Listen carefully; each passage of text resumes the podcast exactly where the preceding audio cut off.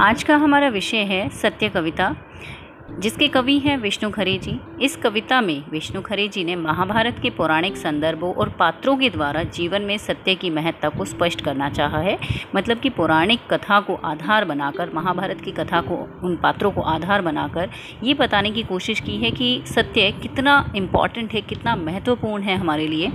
अतीत की कथा को आधार बनाकर अपनी बात को प्रभावशाली ढंग से कहा जा सकता है, इस बात का सबूत विष्णु खरे जी की सत्य कविता है।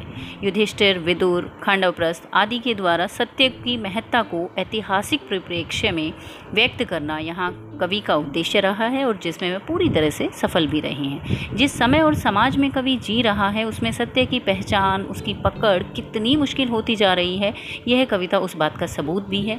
सत्य कभी दिखाई देता है, कभी ओझल हो जाता है। आज सत्य का कोई एक स्थिर रूप नहीं है, आकार नहीं है, पहचान नहीं है जो उसे स्थायी रूप दे सके। सत्य के प्रति हमेशा शक, संशय बना रहता है, लेकिन इसके बावजूद भी वह हमारी आत्मा की आंतरिक शक्ति है, ताकत है, यह भी इस कविता का संदेश है। सत्य का रूप, वस्तु, स्थिति, घटना और पात्रों के अनुसार बदलता रहता है। जो एक व्यक्ति के लिए सत्य है, शायद वही दूसरे के लिए सत्य नहीं है।